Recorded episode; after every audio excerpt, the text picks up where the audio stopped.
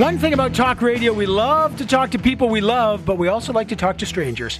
That's why I have the call in. And it turns out I may learn more from you, a total stranger who calls me at 1 855 633 1010, than from a friend like Riskin It All with Dan Riskin. It's good for you overall. Yeah, this is great. This is it's a dream, man. The headline is Riskin it all. Yeah, I think that's where we're going with this. With Dan Riskin. Maybe Dan's the exception to the rule because I learned something with our CTV science and technology expert every time we talk. But maybe I should be talking to strangers as well, Mr. Riskin. Yeah, well, that's what the science says. There's this new paper. There's this group that's been like obsessed with what happens when we talk to strangers, and I think maybe this is me totally guessing, but I think they're they kind of feel like there's not enough conversation happening. Right? People are in their silos. The left doesn't talk to the right. The urban doesn't talk to the But rural. didn't your mom tell you don't talk to strangers, Dan? Dan, when you're on the subway, don't talk to strangers. That's true. And I, you know what? That's bad advice, it turns out. Uh, I don't know if my mom's listening this time. I'm going to get in trouble here. But uh, the, the research shows that when you talk to strangers, it actually goes much better than you would expect. And so there's previous research that I've, uh, that I'm really, that I really like that shows that when you ask people before they talk to a stranger, is this going to be a fun conversation or an awkward one? People always think it's going to be brutal. They're like, oh, I don't know this person. It's going to be a terrible conversation. When it's over, you ask them, how was the conversation? They say, you know what? It was pretty good. That always happens. Like it, consistently, people underestimate how much they will enjoy the conversation they're going to have with a stranger. And that maybe is the reason that when somebody says something to you on the bus or wherever you are, you, you don't always respond because you're kind of like, I don't want to have this conversation because I'm not going to enjoy it. But you do Right. enjoy it.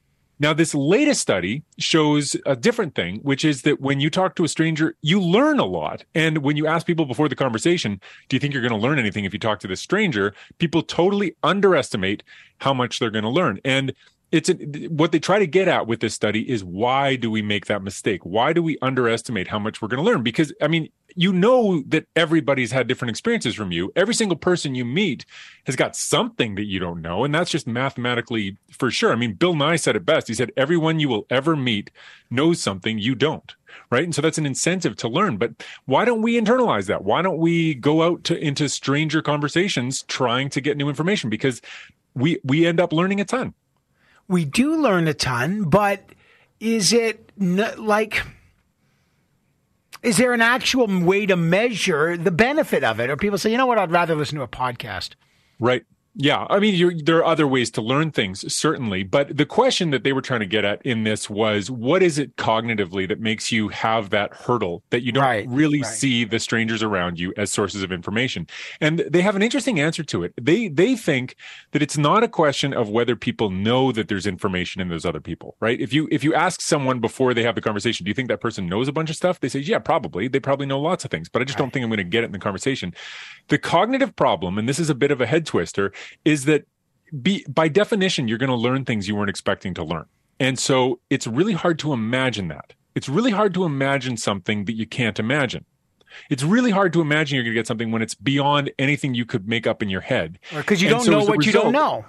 Yeah, you don't know what you don't know, and you your brain ends up saying, "Well, then it must not be a thing." So your brain is so stymied by trying to imagine what you might get from that conversation that it just says, "Well, there must not be anything there." Because I just can't, I can't Well, come that's up interesting. with a guess. But it's also why we don't try new experiences. I'll just give you an example. My daughter, before the summer, was like, maybe I should go tree planting. You know, it's uh, she's going to live in northern Ontario in a tent. It's really buggy. It's a tough job. I don't know. Should I do that? I, and I had done it. And I said, you know, try it. And her friend said, you should try it. So she went with her friend. She didn't really wasn't sure. In the end, she loved it. She met lots of friends. And I said, Look, it was that great. Two months ago, you didn't know how to tree plant. You hadn't been to, you know, north of Thunder Bay. You didn't live in a tent. Now you love it. You may do it again. Think about what that means for, you know, other things. Why don't you, you know, in two months, you learned a whole thing, met new people. In two months, try a new musical instrument or join another club at university. She's like, "Mm, yeah, maybe. but Yeah. it's like, wait, you just proved right. that when you talk to Learn new people, but, but, but as you say, then you go right back to, "Mm, I can't get over that first hurdle. Yeah, well, and right, and I met that stranger. Well, that must have been an exception to the rule. But Right. you know, this this guy on the bus who's talking to me is, I'm not going to learn anything there. Or I sit down on a plane and the person next to me starts up a conversation and say, "Oh, I don't want to do this for five hours," you know, that kind of thing. But you know, if you get out of your shell, you will enjoy it more than you expected, and you will learn more than you expected. And with this experiment, they did a bunch of things. So they were like going in Chicago. They went to a park and they'd like people walking around the park. Can I borrow you for ten minutes? And then they go get somebody else walking in the park. Can I borrow you for ten minutes? And then they pair them up and had them have a conversation for ten minutes. And sometimes they said, just talk. It doesn't matter what you talk about. And other times they said, okay, here are some things you can say to make the conversation go better. Like ask this question: Who's the most interesting person you've ever met? start there. And and so they gave these prompts. And hmm. sometimes they would give them prompts that should start a great conversation, like that one. And other times they gave them really boring prompts, like tell me what you ate for breakfast, stuff like that. Hmm. It didn't matter. It didn't matter what the prompt was. It didn't matter if they didn't do a prompt. It didn't matter if they said to people, go into this conversation with the goal of learning as much as you can about that person, or go into this conversation with the goal of learning as much as you can about the world, about just things in general. it Didn't matter what kind of prompting you did. It always happened that people got more out of the conversation Wow. than they expected. Are you Yeah. a guy like some? I sometimes when if, if I you know pre-COVID when I'd fly a lot, um, I would you know I, I just get on the plane. I want to read. I put my earplugs in or my ears so Yep. like so I so people don't I don't have to talk for two hours. Well, your your face is all over the TV. No, like no, people no, recognize you, especially in Canada. People must recognize you like crazy and just want to tell you all their political leanings.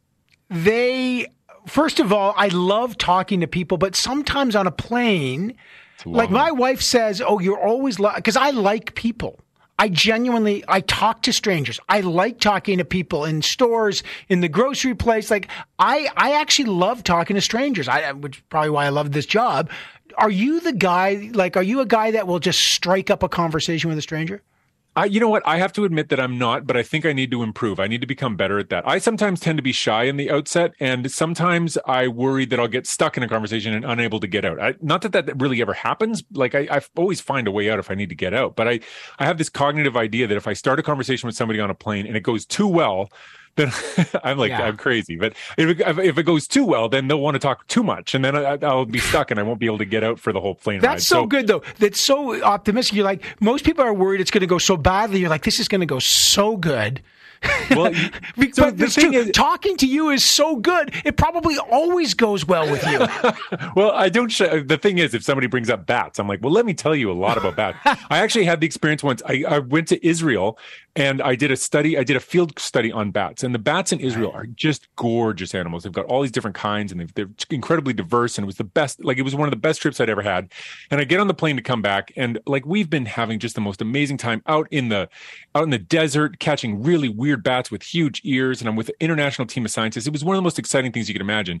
And I sit down on the plane, uh, going, and it's going to go back from like Europe to North America. So this is going to be a long flight. And the woman next to me is ready to chat. And so I was, I made it a little game for myself to make it sound like I was in Israel for the most boring reason possible without lying. And so I played a game where I tried to make it sound like it was really boring. Like, well, we were doing some faunal surveys and some scientific, and we collected some data. I tried to make it sound really boring, and I succeeded. She wasn't interested at all, and she stopped talking to me. And I felt like I, I don't know. That's like that's how I got out of that one, like worrying. But the you imagine she calls in now and she's like, I met the weirdest. Yeah, yeah, This yeah. is the most boring scientist in the world. And I'm like, that's Dan Risk. And she's like, well, let me tell you something. I just take my social awkwardness to a new level. But I- but I should not do that. What this study shows is that there's a Yeah. lot for me to gain in terms of how much I enjoy the experience and how much I learn from the experience if I talk to more strangers. So Uh, okay. I need to improve. Okay, now I got what Chris. I got about the thirty seconds. We're going to the moon. Just, I love the moon. You love the moon. Oh. Can you just remind people this is a moon moment? People, just you got thirty seconds. Why Monday do we morning. care?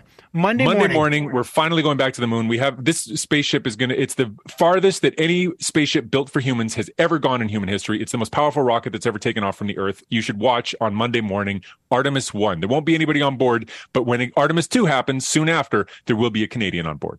Okay, so Artemis One is going to go to the moon and launch. It's going to the moon, it's going around the moon, it's come back. It's going around the moon, and this is we're going to put people back on the moon finally, right? Yeah, 2024 is the promise, and that's Artemis 3 is when people are going to get out of the spaceship and walk around.